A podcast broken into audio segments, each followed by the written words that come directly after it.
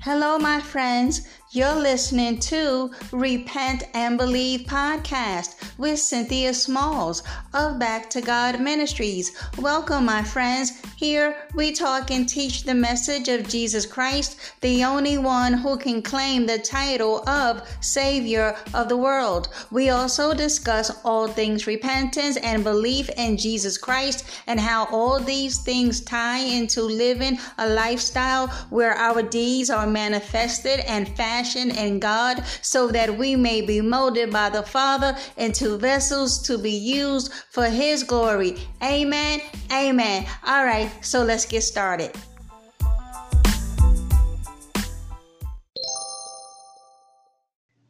Hey everyone, before we get started, I'd like to say thank you for tuning in. And if you enjoy my podcast, please share download, leave me a message or comment.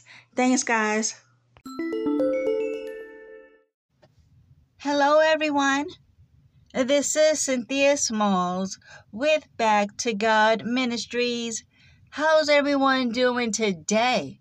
I pray that all is well in your lives, that you are walking by faith and not by sight. You, beloved, are to never give up on the Lord Jesus Christ. Amen.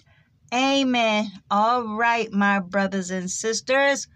What we talking about today? Well, I'm talking about how you and I must take our salvation seriously. You want to know why?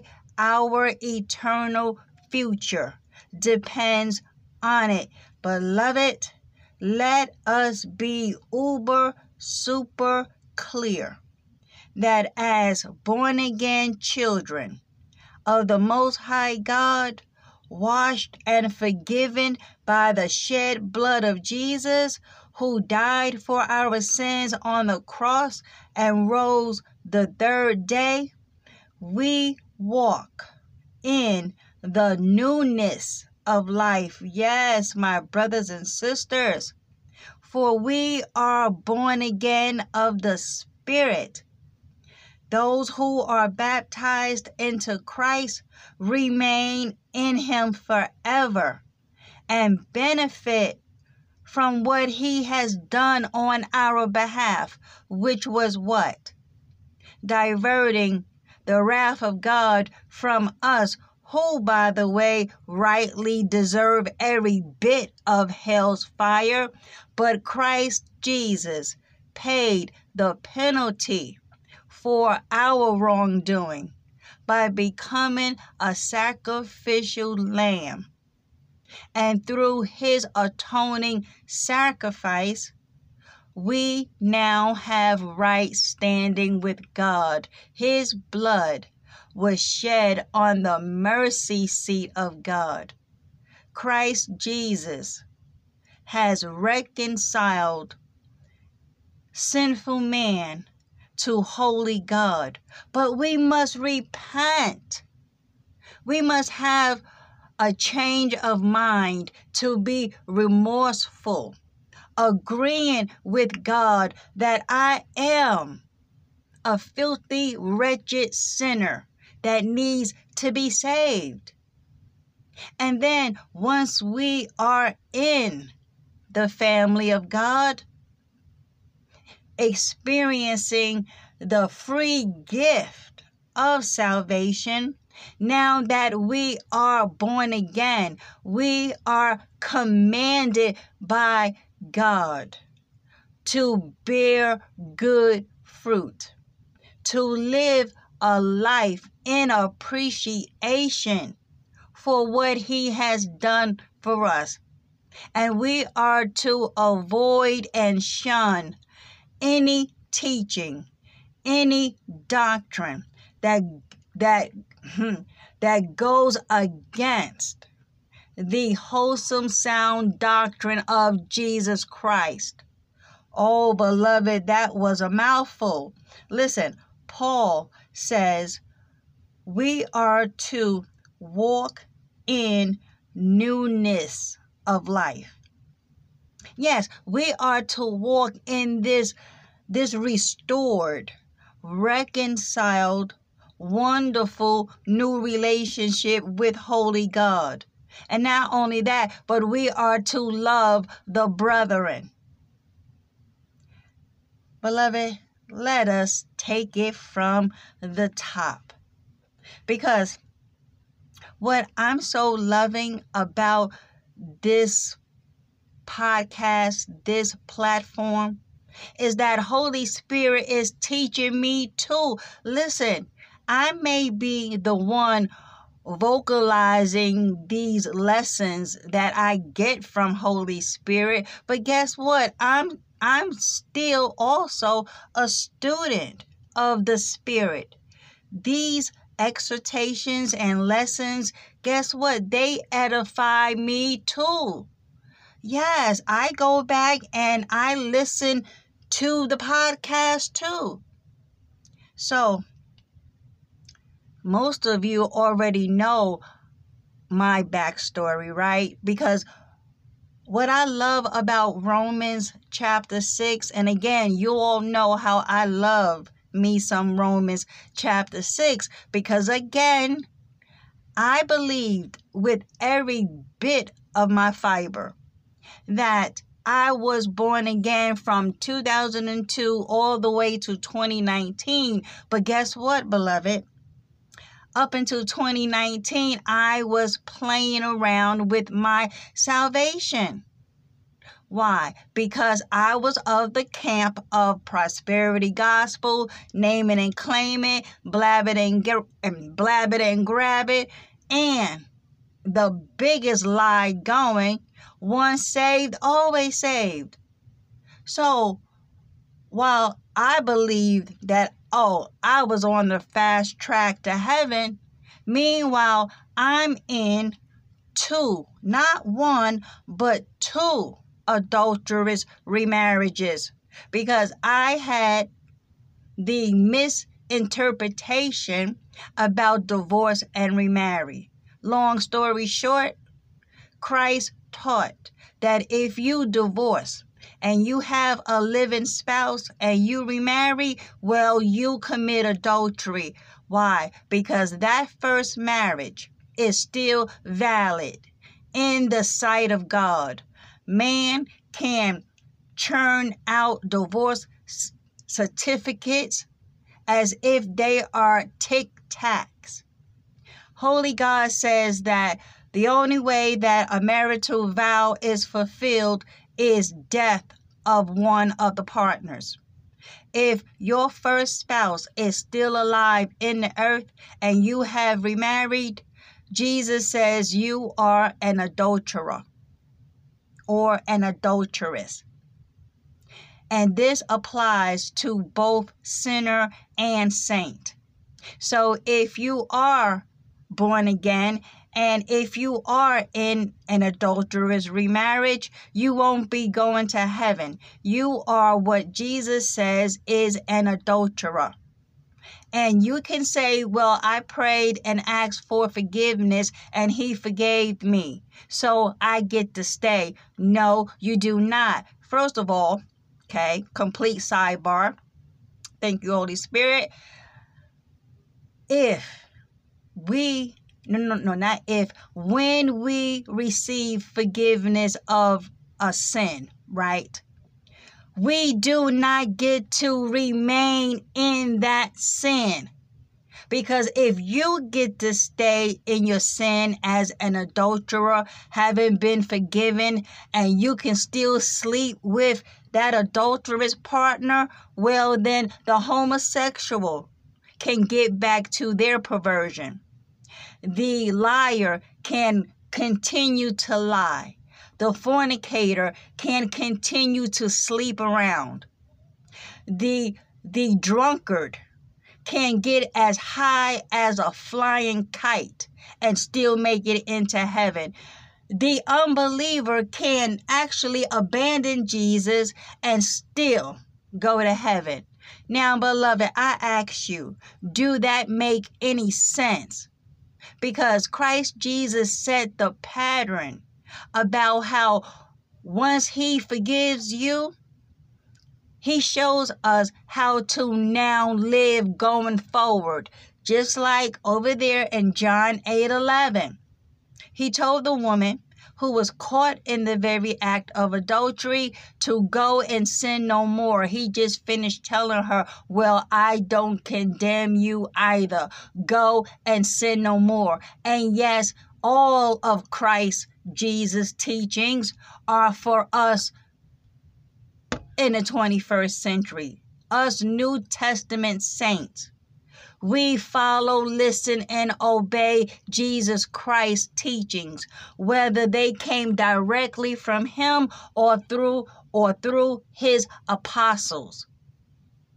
So, we come out from any dogma, any teachings that goes against, that is contrary to his word. So, back to my little story, right? Here I am thinking I'm born again, but oh no, no, I'm a I'm not only am I an adulterer, but I'm a liar. I was suicidal. I was homicidal. But I'm thinking because I said the sinner's prayer that I'm still good to go. No, no, and a big fat no girl. No. So it wasn't until 2019 when I finally heard the real gospel. Because let me tell you, beloved, when you meet the real Jesus Christ, He changes your life. Your life will be turned upside down for the good, let me tell you. So, this is why I love Romans chapter 6. So, after we leave Romans chapter 6, quickly we're going to make our way over to chapter 8 and then I want to go over to First John chapters 2, 3, and 5. Yes, I know you guessed it. It is cracking open the Bible day today. But before that, let us pray. Father, oh my Heavenly Father, in the name of Christ Jesus. Hallowed be thy holy, righteous name. Father, may your kingdom come. May your will be done on earth as it is in heaven. Thank you for forgiving us of our sins, and we forgive those who have sinned against us. Thank you for our daily bread. Thank you that even though we have physical bread to eat, thank you that we live on every word that proceeds out of your mouth. Thank you for sanctifying us. Thank you for setting us apart from this wicked, evil, vile world. Thank you. Thank you for sending the Lord Jesus Christ to this world to to lay down his sinless, blameless, perfect life on our behalf. Christ Jesus made atonement for our sins, reconciling us back to you. His precious blood was sprinkled on the mercy seat of God. Thank you, Father. Thank you, my Lord Jesus, for going to the cross, suffering and dying on my behalf. Thank you for being the propitiation that held back the wrath of God that is no longer on those who through repentance received the free gift of salvation that we could not have earned, no matter what we could have done it is only through your shed blood that we are forgiven and made whole and now have right standing with the Father. Thank you, my Lord. Thank you. thank you for being our good shepherd. That your true sheep, we follow you. We listen to your voice. We obey your teachings and commandments. And you said that your true sheep, no man, no false teacher with their high sounding nonsense, destructive heresies, and empty philosophies can ever snatch us out of your hand. And you said you will give us eternal life. Those who listen, follow, and obey you. Oh, teach us your word today, Lord. Father, may the Holy Spirit move on me. Open my mind to the scriptures. I ask for wisdom, discernment, and may the Holy Spirit, as He wills, bestows His gift upon me and my brothers and sisters. For we eagerly accept them. Father, I pray that today's lesson bring you glory. And I pray that my life and the lives of your children bring you glory and honor and produce fruits of righteousness. I pray for the saints that we hold fast to your word, that we stick close to you and stick close to our Lord Jesus Christ. May we never grieve Holy Spirit. In Jesus' mighty name, I give you all the glory. Amen. Amen. Thank you, Father. All right, beloved. So listen. Before we head over to Romans 6, right? And then on to chapter 8 and lastly, First John 2, 3, and 5, let us begin with Colossians chapter 3. Listen, I know this is a lot of text we have to get through today, but the Holy Spirit wants us to be learned. He does not want us to be unlearned and thus be taken as prey, and not to mention to be led astray. So, here we go. Okay, because again, this is about putting on the new self because that's how the third chapter of Colossians starts off. So here we go. Therefore, if you have been raised with Christ to a new life, sharing in his resurrection from the dead, keep seeking the things that are above, where Christ is seated at the right hand of God. Set your mind and keep focused habitually on the things above, the heavenly things, not on things that are on the earth, which are only which have only temporal value. For you died. See, beloved, you died to this world.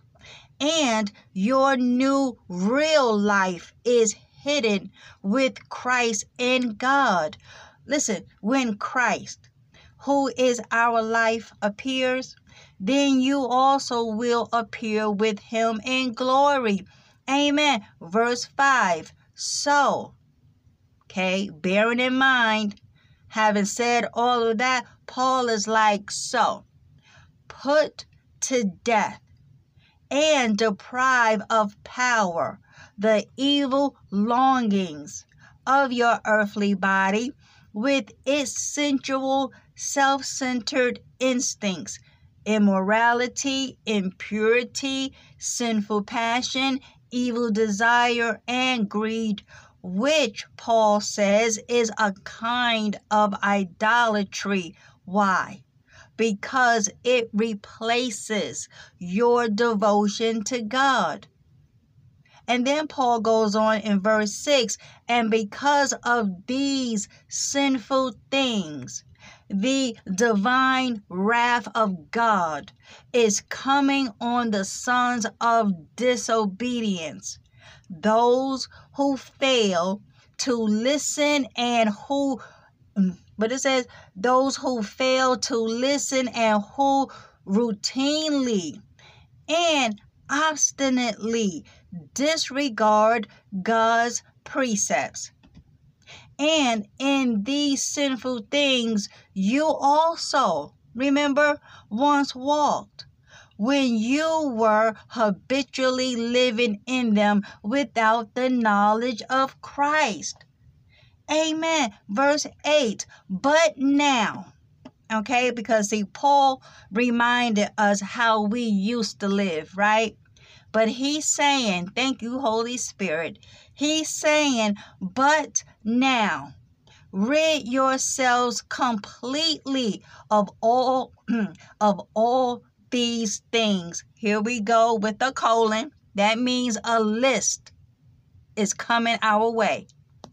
So here we go anger, rage, malice, slander, and obscene, abusive, filthy, vulgar language from your mouth. Do not lie to one another, for you have stripped off the old self with its evil practices and have put on the new spiritual self who is being continually renewed in true knowledge in the image of Him who created the new self. Amen. A renewal in which there is no distinction between Greek and Jew. Oh, beloved, listen, I'm going to stop it right there. You all can finish out that chapter. However, let me touch on verse 17. Okay. I'm only cutting that short because for time's sake. Okay. But if we come down to verse 17, because yes, Holy Spirit, for me, and I know for you too, that this here sums it all up. Whatever you do, no matter what it is, in word or deed. Do everything in the name of the Lord Jesus Christ and in dependence on Him, giving thanks to God the Father through Him. Amen. glory. Hallelujah. So, here we go. Romans chapter 6 I truly believe why I love Romans chapter 6 so much because it's all about how how believers are dead to sin and alive to God. Okay. Let's read it. So, Paul was like, What shall we say to all of this? Because, see, what, yes, yes, yes, yes. What makes Romans chapter 6 just so hard hitting? Because obviously it's picking up from verse, I mean, from chapter 5. Go and, and read chapter 5. Because for Paul to open up with a question is telling. So listen, what shall we say to all of this?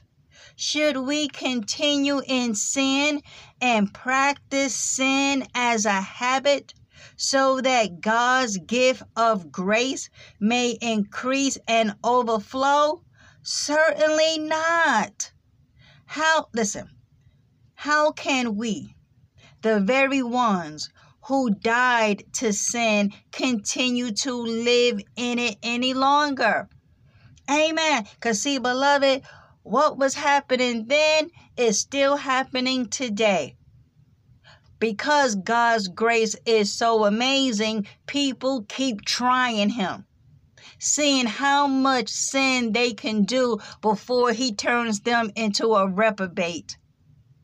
Because as I was sitting up under that whole damnable prosperity gospel with with all of their tenants on once saved, always saved, they love to teach on that how God's grace is so amazing and full, which it which it is, and that how we cannot ever out sin his amazing grace because as sin abounds well, grace much more abounds. Well, so just like Paul had the insight, here we go that have discernment. So you mean to tell me that I can sin so much that God's grace must ascend, no, must abound even higher. Well, what we talking about here then? Because it sounds like to me you telling me that I can disobey God, I can sin up to the high heavens, and God's grace will still cover me anyway because I can't out sin His grace?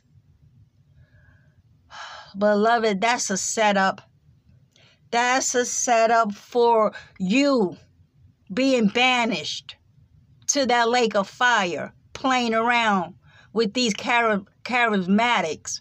Listen, okay?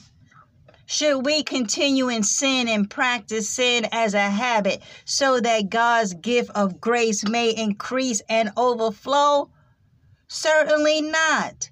How can we, the very ones who died to sin continue to live in it any longer? Huh?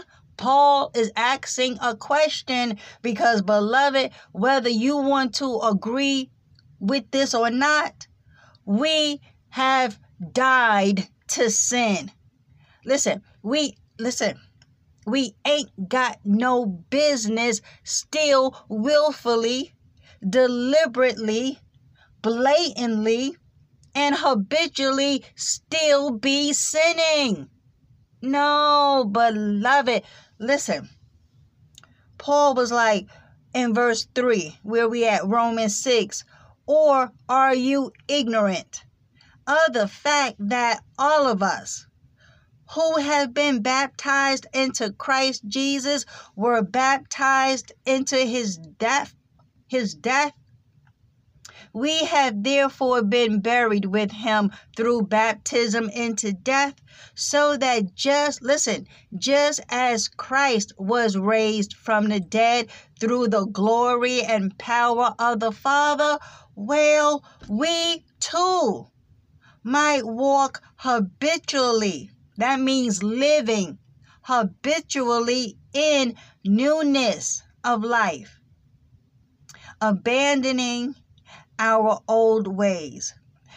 For if we have become one with him, right, permanently united in the in the likeness of his death, we will also certainly be one with him and share fully in the likeness of his resurrection. Amen. Beloved, it just stands to reason. Listen, verse 6, okay? We know that our old self, right? Our human nature without the Holy Spirit was nailed to the cross with Him in order that our body of sin, Paul is talking about that flesh man, that our body of sin might be done away with so that we would no longer be slaves to sin. And beloved, let me tell you, once I got born again for real, for real, that verse right here, Romans 6, uh, it's like literally the light came on. Oh, sin has been done away with.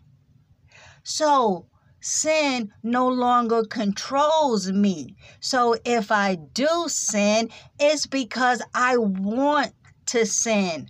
Not that, you know, I'm still a slave. Christ has set me free. But, beloved, trust me. When you are serving a fake Jesus who is all about Christmas and Easter, and you live in your best Tesla, Chanel, Gucci, Prada life now, you will always still be a slave to sin because I couldn't figure out. It was like, I know how I'm living is not all the way right, but I'm trying. But was I really trying? Are you really trying when you keep saying, God ain't finished with me? Oh, he's still dealing with me. No, beloved, those are excuses. It's called defending your sin. No, beloved, uh uh. No. We have been set free. Look at what Paul is saying. He's saying that we know, right? Verse 6 we know that our our old self, our human nature without the Holy Spirit, that was when we were sinners, okay? Complete sinners, sold out to the devil. Whether you knew it or not, we were sold out to him, okay? It says here, because we know that our old self, our human nature without the Holy Spirit, was nailed to the cross with Christ. See, beloved? And it's like once you get that understanding, you died. Your old sinful nature was nailed, crucified with Christ. And so, right back in 2019, I'm telling you, at the stroke of midnight coming into 2020 as I as I was fleeing from for my life. Okay that's another story. But I truly repented. I said Lord I'm tired of living like this. I want to serve you.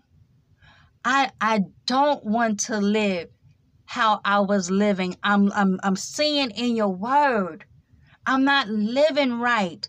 Although I, I believe that I'm born again, but no, Lord, save me.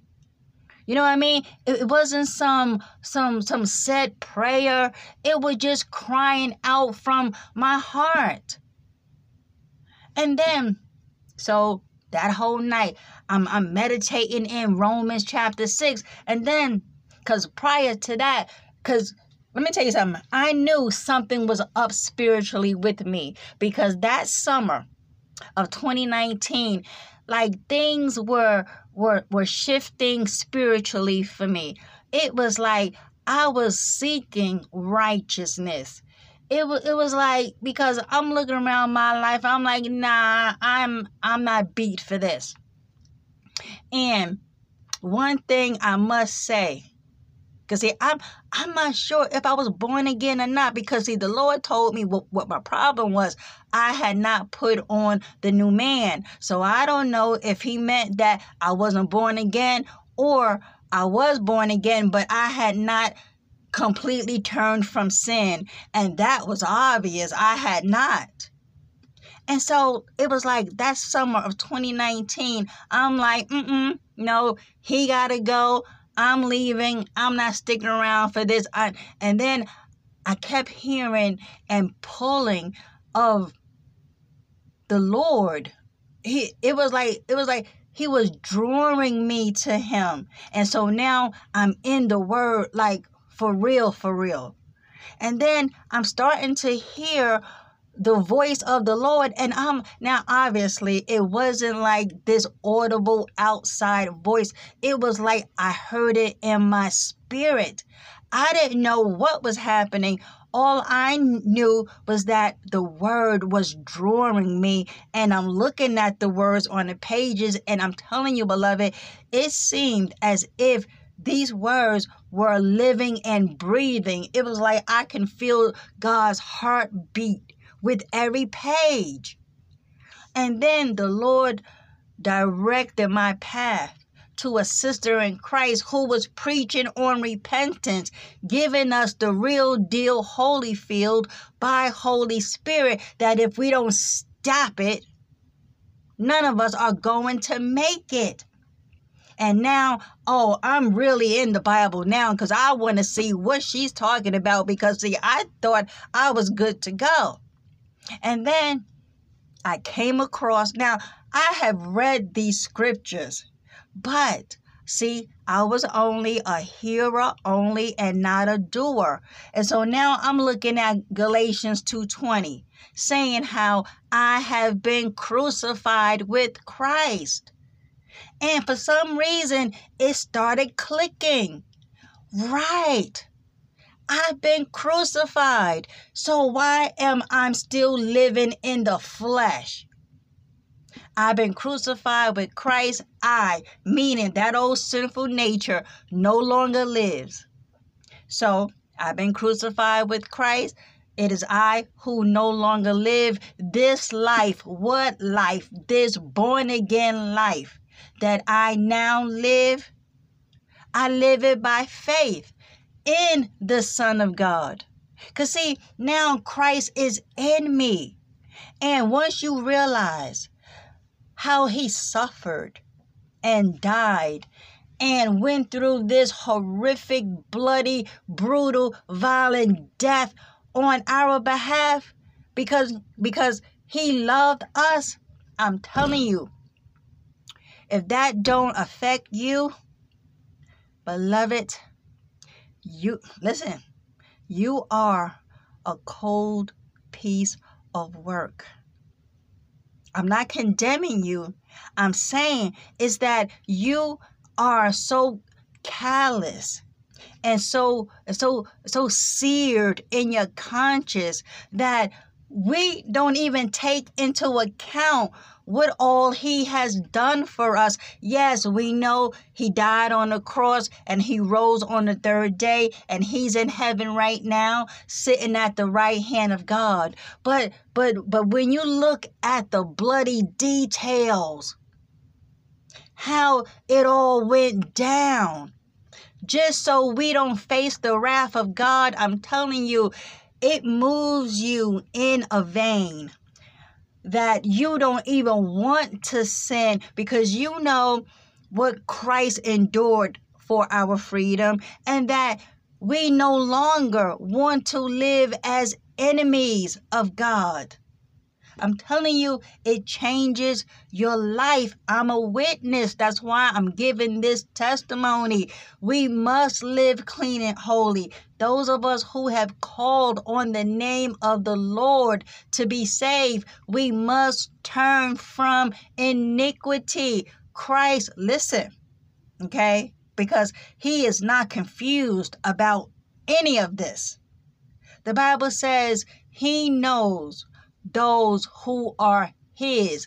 Now, we can say all day, yeah, I belong to Christ, but it is Christ. Is he saying the same thing about you? Thank you, Holy Spirit. And this is where we must wake ourselves up. Do Christ know you?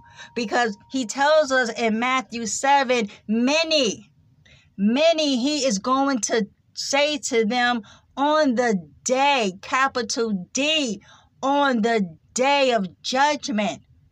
Depart from me, I never knew you, you worker of iniquity. And these are the ones who call him Lord, Lord. So I don't know about you, beloved, but I'm telling you, it turned the lights on for me. So listen, back over here, right? Romans 6. We just finished reading verse 6 about how our our human nature without the Holy Spirit was nailed to the cross with him in order that our body of sin might be done away with, so that we would no longer be slaves to sin. For, verse 7, the person who has died with Christ has been freed from the power of sin. Amen. And I was like, yo, What? It's like, I'm telling you, when I say the lights came on, they came on. Listen, verse 8. Now, okay, settle down.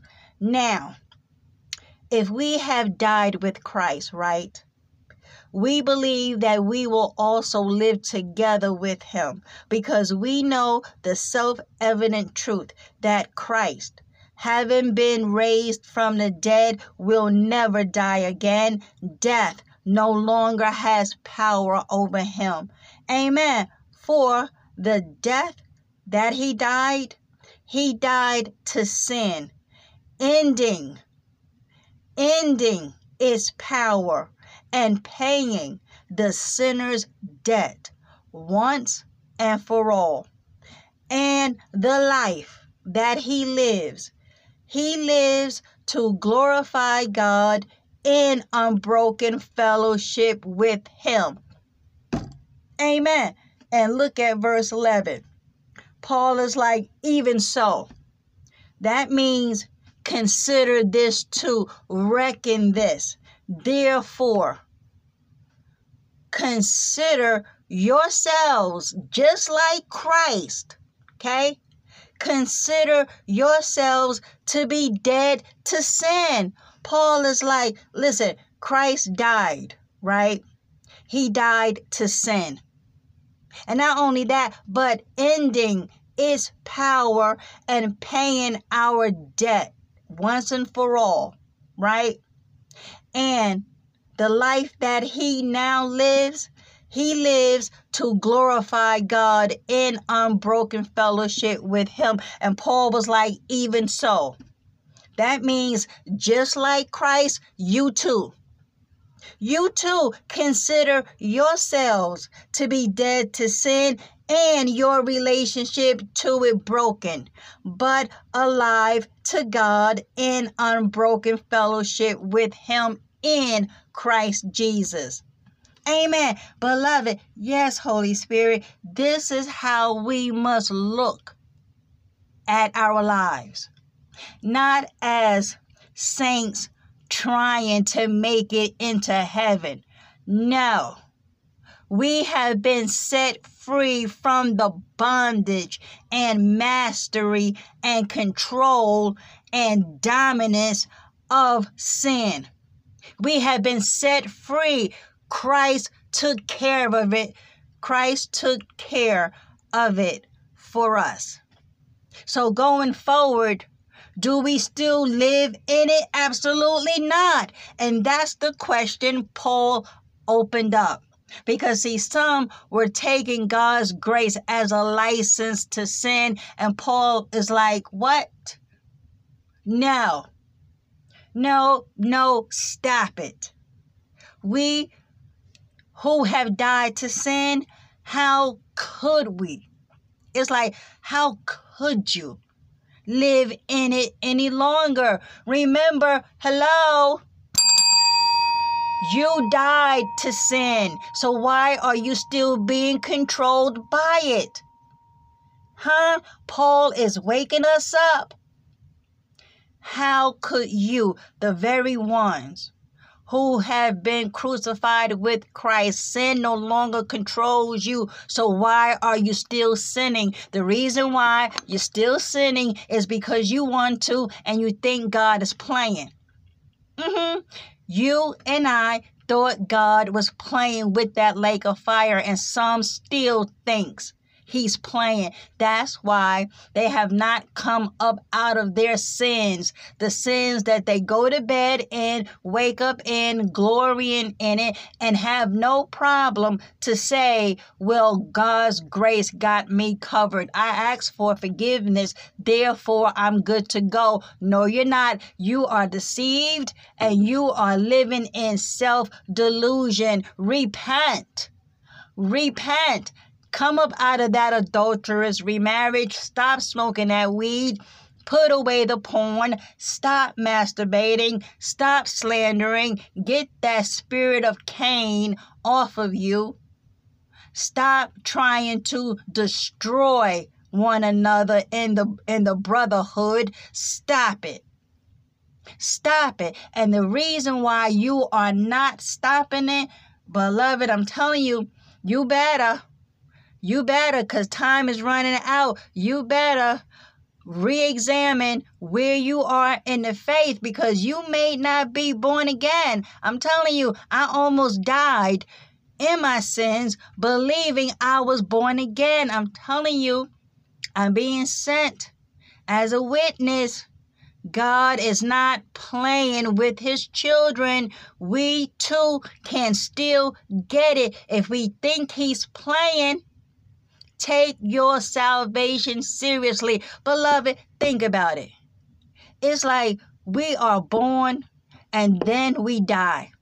It may seem like a long time, like 70 years, 80 years, even like 104 years may seem like a lifetime to humans, but that's nothing compared to eternity. And that's where Jesus is.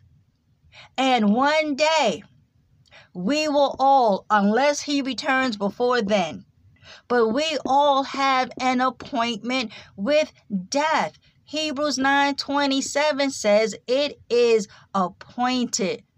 What it says here? As it is appointed unto men once to die, but after this the judgment. Yes, beloved, we as believers will stand in judgment on the day when Christ returns to to either give out rewards or toss those whose names have not been found written in the Lamb's book of life. So there will be judgment for the righteous and for the unrighteous. Now, which line are you truly in? Yeah, because see, that's the question. We all must ponder, all of us, daily to call through our lives to make sure we have right standing. Are you truly, as you say, good with God? Are you really?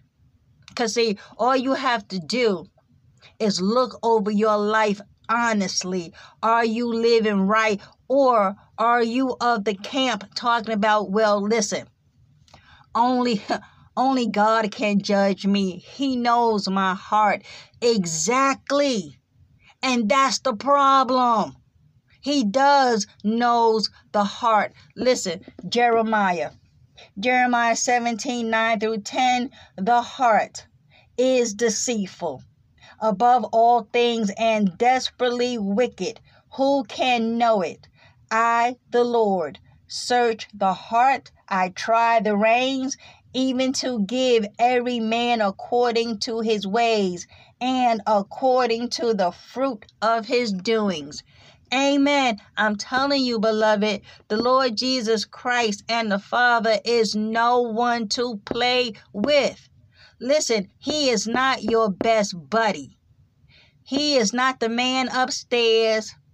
He's not the big guy in the sky. Listen, He is holy God and He has standards that if we do not walk in obedience and listen, it don't no, it won't matter that we utter with our mouths, Lord, Lord, because the Lord Jesus Christ, He ain't hearing none of that on the day of judgment. He already knows you are a hypocrite. And He says, those he puts to his left, they will have their place with the hypocrites. Oh, beloved, listen. Okay. Back over here to Romans 6. I'm not going to read the whole chapter, although I want to. But I got to get over to First John. Okay. So listen, right? Verse 8. Now, did I read that? Right, right, right. Now, if we have died with Christ. No, no, no, no, no. I was further along than that right? I was down here in verse 12. Listen, therefore, right? Because, right, in verse 11, Paul was saying, even so, consider yourselves to be dead to sin and your relationship to it broken, but alive to God in unbroken fellowship with Him in Christ Jesus. Therefore, therefore, do not let sin reign in your mortal bodies, so that you obey its lusts and passions. And do not go on offering members of your body to sin as instruments of wickedness, but offer yourselves to God in a decisive act as those alive, raised from the dead to a new life, and your members as instruments of righteousness yielded to God. Verse 14 sums it all up. Beloved, Paul is saying, our members, all of our abilities, uh, sanctified and set apart as instruments of righteousness yielded to God. Verse 14 For sin will no longer be a master over you, since you are not under law as slaves, but under unmerited grace as recipients of God's favor and mercy. Amen. And yes, Holy Spirit, I hear that. Just because we are under God's unmerited grace, being recipients of his favor and mercy, no no, we do not continue in sin and practice sin as a habit so that God's gift of grace may increase and overflow. Absolutely not. Amen. And listen, you all can finish out chapter 6 of Romans. What I say? Yeah. I mean, yeah, yeah, yeah. Bro. Romans chapter 6. You all go finish it out, but I'm going to leave us with the last verse. Okay? Because to me, Paul was like, after it is all said and done, right? He reminds us this one sobering thought. Because again, if we think God is playing, keep it up for the wages of sin. Verse 23, Romans 6. For the wages of sin is death, but the free gift of God, that is his remarkable, overwhelming gift of grace to believers, is eternal life in Christ Jesus our Lord. Amen. Amen. So, what else I got for you all over here? Yes, we all need to repent for the kingdom of God is at hand. Oh, oh, oh. Let me give you some some points, okay? Number 1. We are commanded to live holy. And don't let no one, and I don't care if he is your best dressed preacher man we are commanded to live holy. Yes, we are. Number two, Christ died so that we are set free from the bondage of sin and no longer have God's wrath upon us. Mm-hmm. Number three, Jesus tells us to sin no more. Number four, holiness is not an option. Number five, we do have an enemy, Satan, who stands before God night and day accusing the brethren. Okay? Because see, I'm giving you these these biblical points. Number six, we are called to be aware of false teachers who are really wolves ravenous wolves in sheep's clothing. Number seven, there is consequence for sin, beloved. Yes, eternal separation from God and from the Lord Jesus Christ in the lake of fire for all of eternity, where the Bible says the smoke of your torment will rise day and night, and there will be no relief for you. Oh, beloved, listen. We must live obedient lives. Listen, it is a good life. This, you know, on purpose, striving every day to to put away, to do away with anything that the Bible says if you continue to do it, you're gonna perish. This is a good, good life, let me tell you. So, no, I already hear it. What you teaching is sinless perfection. Beloved, listen, our mindsets should be living without sin.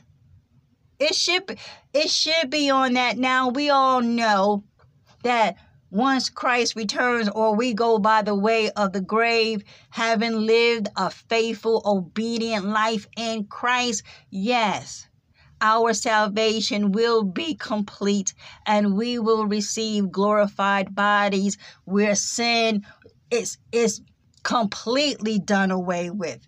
All no let me let, let me rephrase that. We know the power of sin was dealt with at the cross the mere fact that we are still living in these fleshly bodies we are tempted and and prone to sin right but once we drop the body suit and we are standing before the Lord Jesus Christ, He shall give us eternal life. So, in the meantime, in the between time, we live godly, holy lives because we know the day of His coming is fastly approaching. Amen. So, number eight, we are to love God above our flesh, and we are to love our neighbors as we love ourselves. Number nine, we have been commanded in Scripture do not love this world, come out from amongst this world. All that is in the world is the lust of the flesh, the lust of the eyes, and the pride of life. And last but not least, number 10. Listen, beloved, we are under a new covenant, a blood covenant that Christ Jesus told his apostles over over here in Luke 22 at the Last Supper. Let's read it, okay? When, um, starting in verse 14 of Luke 22, could, could you see, beloved? we must know what the new covenant is. When the hour for the meal had come, Jesus reclined at the table and the apostles with him. He said to them, I have earnestly wanted to eat this Passover with you before I suffer. For I say to you, I will not eat it again until it is fulfilled in the kingdom of God. And when he had taken a cup and given thanks, he said, Take this and share it among yourselves. For I say to you, I will not drink of the fruit of the vine from now on until the kingdom of God comes. And when, verse 19, where we at? Luke 22. And when he had taken bread and given thanks, he broke it and gave it to them, saying, This is my body, which is given for you. Do this in remembrance of me. And in the same way, he took the cup after they had eaten, saying, This cup, which is poured out for you, is the new covenant ratified in my blood. But listen, the hand of the one betraying me is with mine on the table. For indeed, the Son of Man is going as it has been determined. But woe! Judgment is coming to that man by whom he is betrayed and handed over. Uh huh. And they began to discuss among themselves which one of them it might be who was going to do this. Amen. So, beloved, as I'm about to close out, let us come over here to First John chapter 2, right? I'm not going to read the whole chapter, but I'm just going to touch on some highlights, namely in verse 2. Okay? First John 2, verse 2. And he, that same Jesus, is the propitiation for our sins, the atoning sacrifice that holds back the wrath of God that would otherwise be directed at us because of our sinful nature, our worldliness, our lifestyle, and not for ours alone, but also for the sins of all believers throughout the whole world.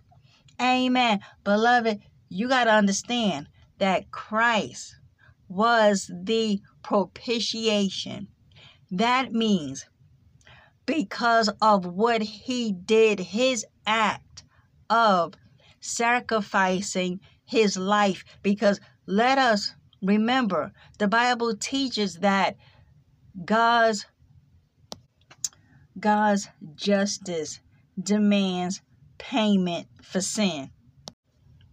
I apologize, beloved. I had to stop and record and stop again. But Christ, what he did for us over 2,000 years ago, that act, it appeased God's anger.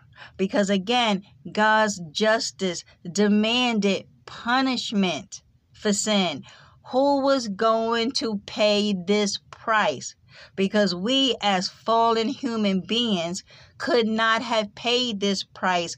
Only a perfect, sinless lamb could have ever paid the price. And because of his atoning sacrifice, well, it pleased God. And we know he was pleased and accepted Christ's sacrifice by raising him from the dead. Amen. And so, if we come down to verse 3, John is saying, and this is how we know daily by experience that we have come to know Him, to understand Him, and be more deeply acquainted with Him. And then there's a colon because He's about to identify how we will know that we have come to know Christ Jesus.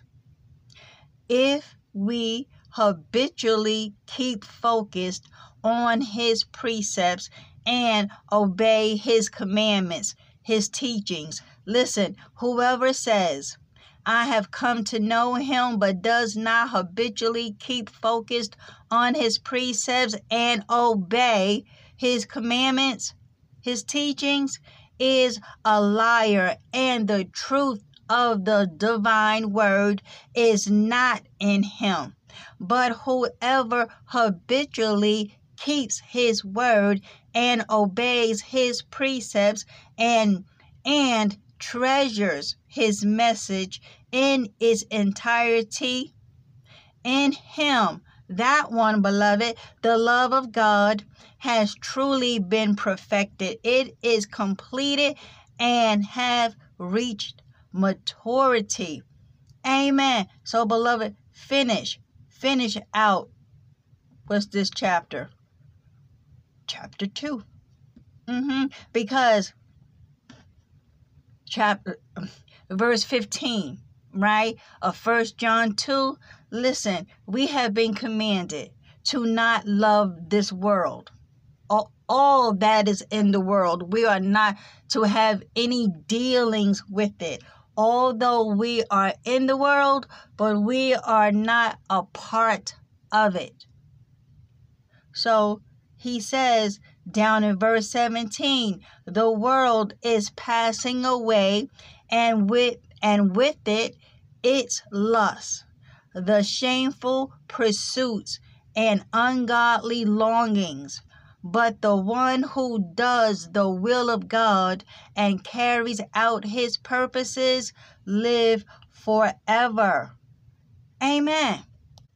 So let us come over to chapter 3. What can we glean out of chapter 3? Because, beloved, over here, who is this? John is making it clear how we can identify and tell apart who the children of God are and who the children of the devil. Because beloved listen it don't matter what's coming out of our mouth our mouths. We can claim that Jesus is our Lord and Savior but if your lifestyle if what you're working with does not line up with what John is about to tell us how we can tell the difference between the two you're not going to make it. I'm not going to make it. So I would really love to to delve into this chapter, but time is against me. But listen, let us glean from some crucial verses. Listen, verse 4, right? Everyone.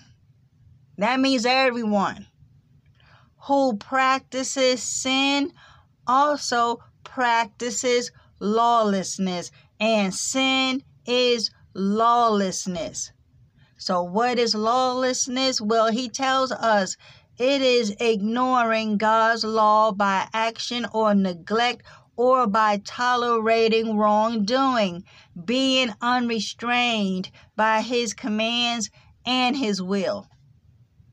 Amen.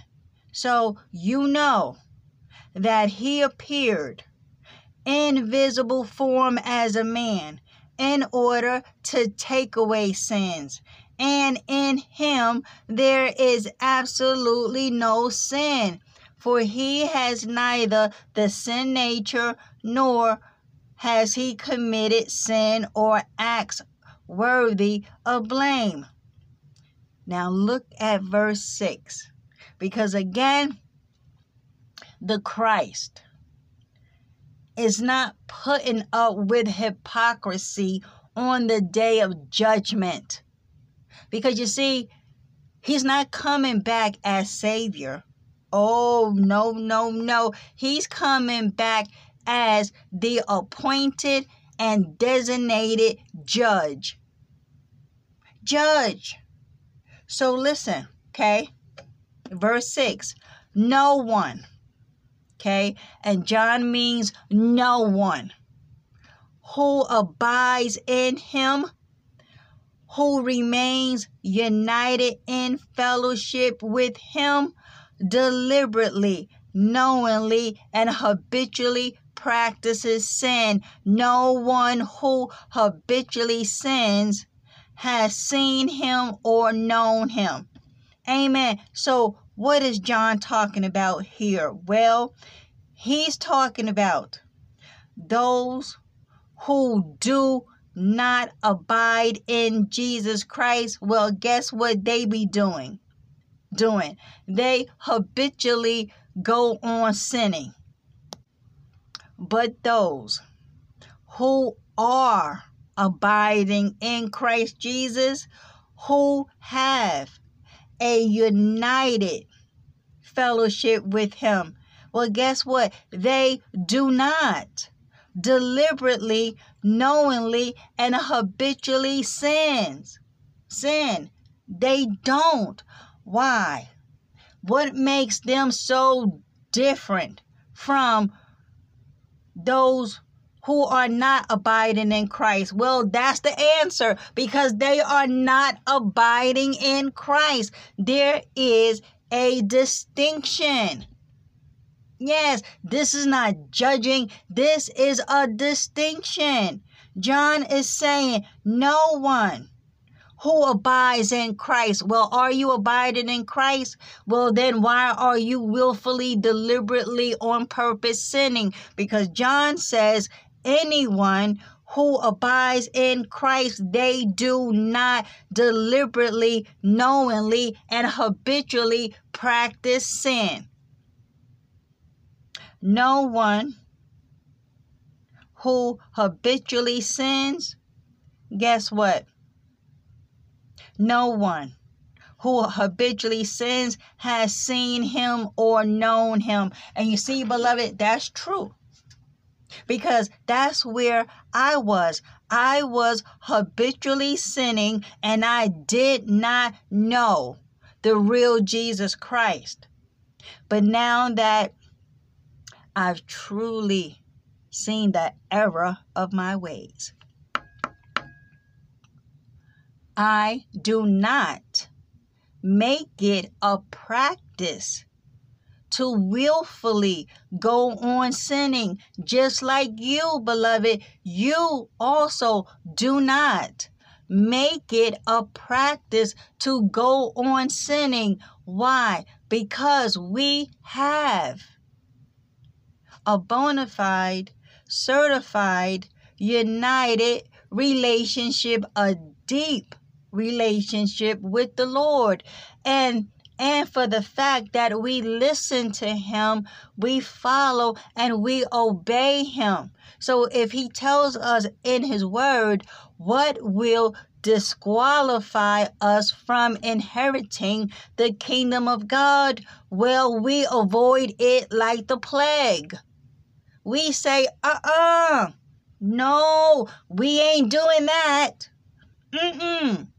We don't care if the whole believing community believes it's okay.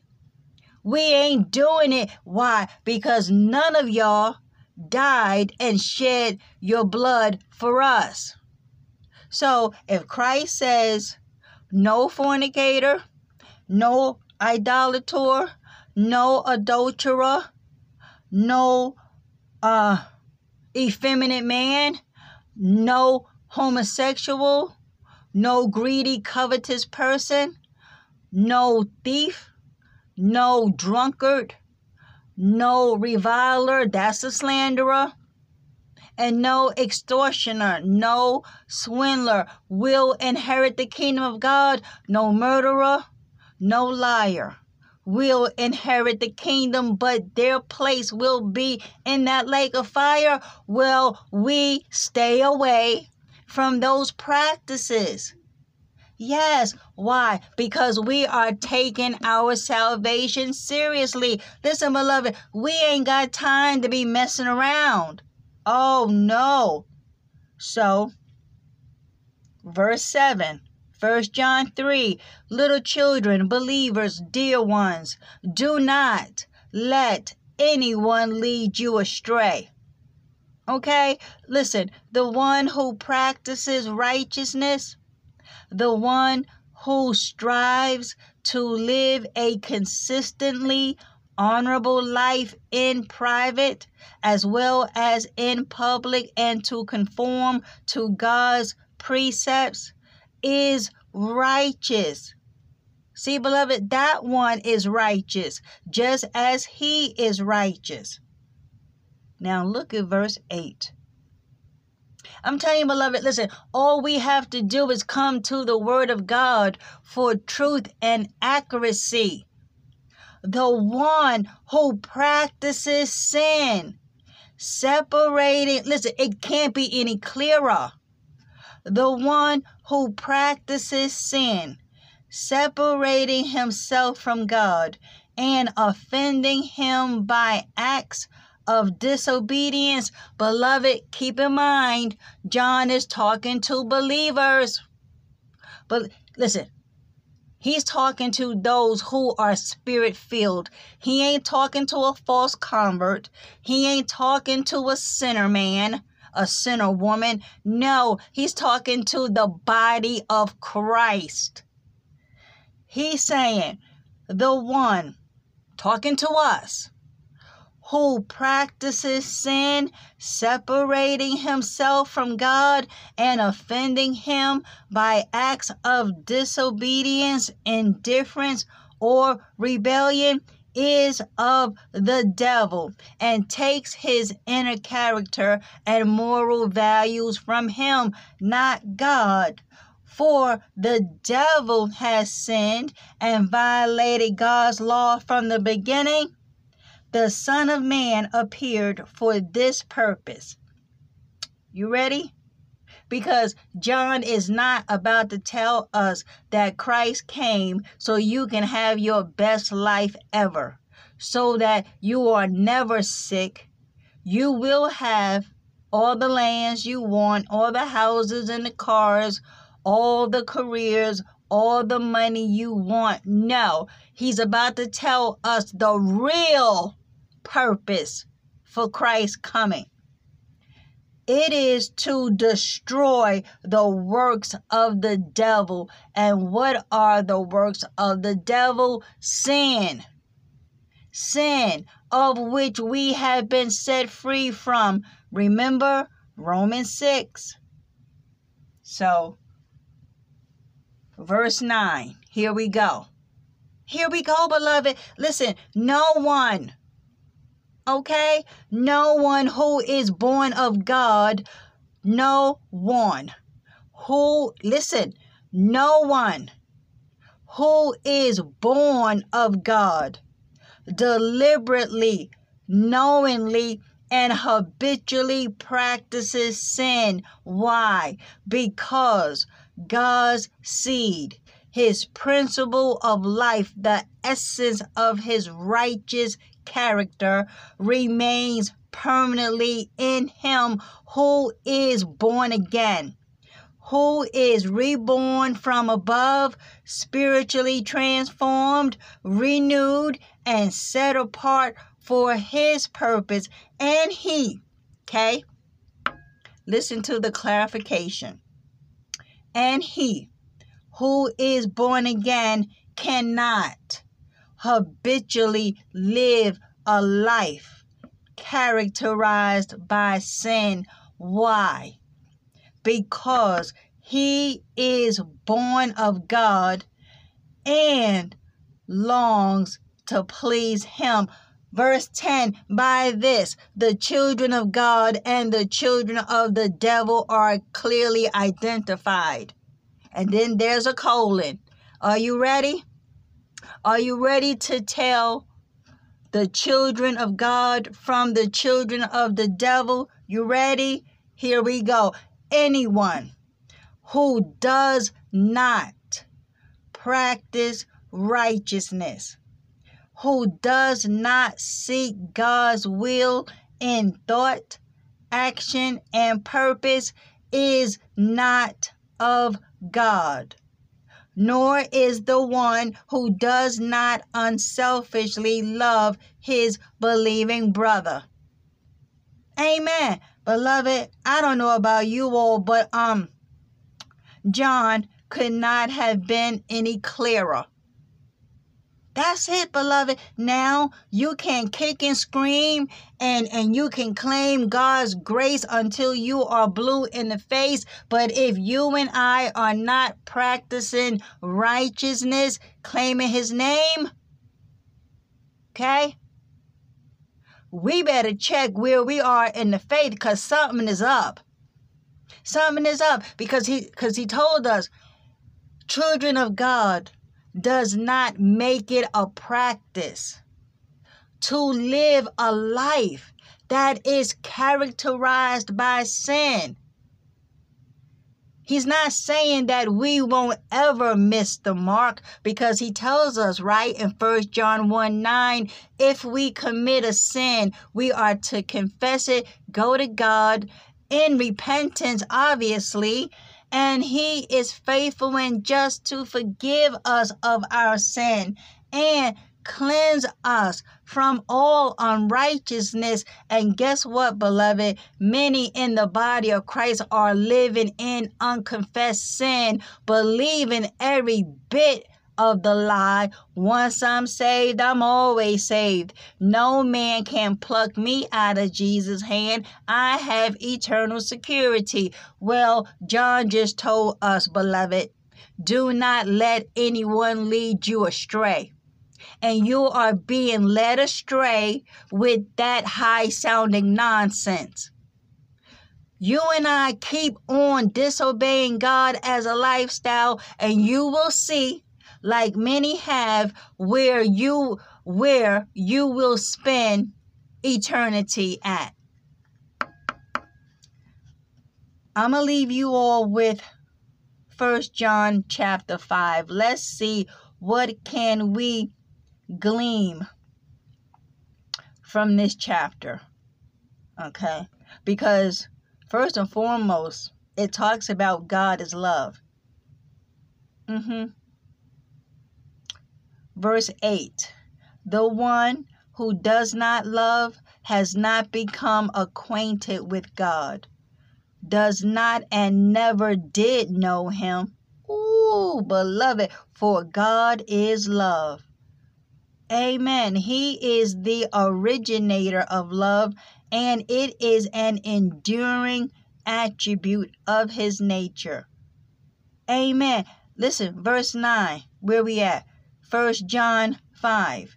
By this the love of God was displayed in us, in that God has sent his one and only begotten Son, the one who is truly unique.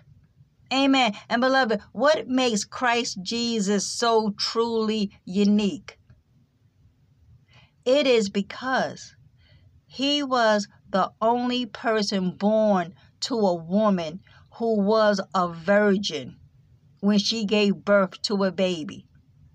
The only one, the only begotten Son of God. No one has ever been born of a virgin who who never been now come on we we are grown right who has never been penetrated by a man's reproductive organ and yet had a baby. How is that possible? He must have been born of the Spirit, and he was. That what makes Christ Jesus so unique. So, by this, the love of God. Verse 9, 1 John 5 By this, the love of God was displayed in us, in that God has sent his one and only begotten Son, the one who is truly unique, the only one of his kind into the world, so that we might live through him. Amen. Verse 10, look at this. In this, in this is love not that we loved God, but that He loved us and sent His Son to be the propitiation. That is the atoning sacrifice and the, listen, satisfying offering. Yes, for our sins. Listen, fulfilling God's requirement for justice against sin and guess what else that Christ's sacrifice did? It placated God's wrath. That means, okay, it calmed him down for the lack of a better word. It was able to to pacify his righteous demand. Payment must be made for sin. And Christ became the thing, if you will, okay, that his atoning sacrifice was the only thing that could have calmed God down. In his rage, his holy, righteous indignation, none, none of us could have calmed him down, if you will. If you will. but only what Christ did. It placated his wrath. Oh, beloved. Listen, verse 11. If God so loved us in this incredible way, we also ought to love one another. Yes. Oh, beloved, listen, study this whole chapter out. Listen. What else? What else can we glean from out of here? Okay, okay, look, verse 20, and then I'm gonna let y'all go. Listen, if anyone says, I love God and hates, that means working against his believing brother, he is a liar. You don't love God and you hate the brethren? Who is this? John just called you a liar. Yes, he did. He says, if anyone says, I love God and hates his brethren, he is a liar.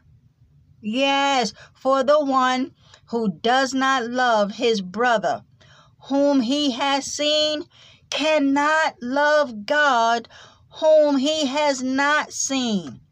Verse 21 And this commandment we have from him that the one who loves God should also unselfishly love his brother and seek the best for him.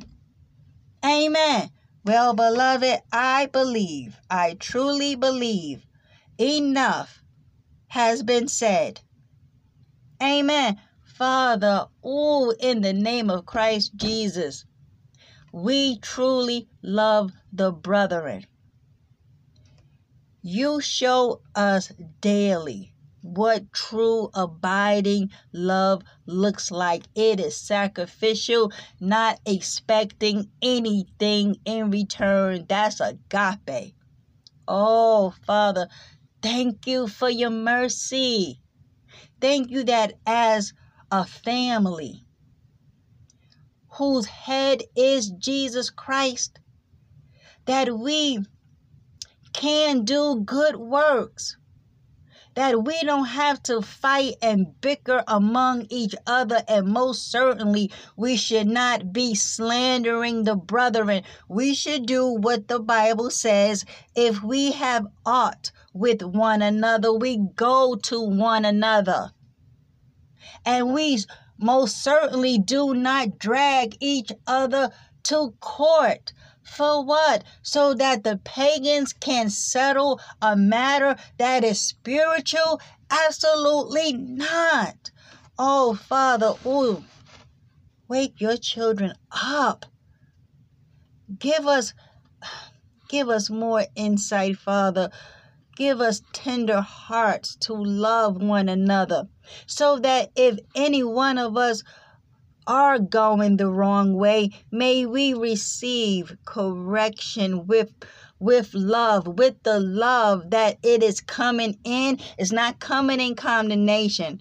Father, I'm talking about your your true bona fide children who truly love the brethren that when we see any one of us going the wrong way, we come strong with it and say, What you doing?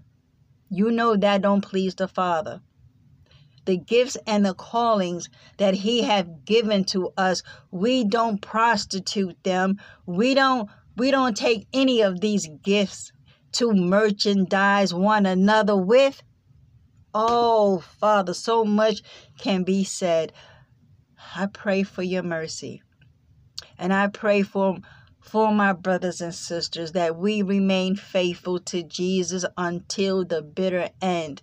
It will be better later, but in the meantime, in between time, we must live clean. We must live holy. Thank you for your mercy. Thank you for your grace that we will not distort because your grace teaches us to reject all ungodliness, all worldly and moral desires. It teaches us to live sensible, practical, godly, upright lives as we await our blessed hope, the return of Jesus Christ, who died on Calvary's hill as a lamb being led to slaughter, who was unblemished. Thank you for your sacrifice, Lord. May we live our lives in complete surrender. May we put away all sin. May we not partake of the devil's table, drinking from his cup of iniquity.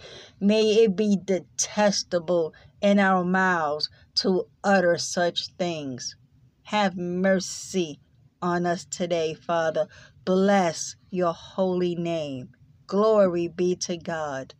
In Jesus' mighty name I pray. Amen. Amen. All right, beloved. Repent and believe. Stop sinning and turn back to God. Be not deceived. God won't be mocked. If we continue to sow to this nasty, stinking flesh, from the flesh we shall reap eternal destruction. Let us walk with Holy Spirit. Let us be consecrated and sanctified. Don't grieve him. Let the process happen. Be willing to be gutted out. Be willing to come up out of any relationship that God's that God said is unholy. Let us be mindful that we only have but a short amount of days of our lives left. Let us be reminded of Ephesians 5, where you at? Ephesians 5 15 to 16. Look carefully then how you walk not as unwise, but as wise, making the best use of the time because the days are evil. Amen. Amen. All right, beloved, Lord willing, until next time, I shall be speaking to you all soon. Praise the living God. Bye for now.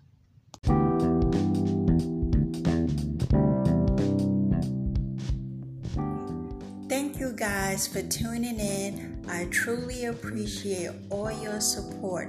Until next time, I'll be talking to y'all soon. Bye.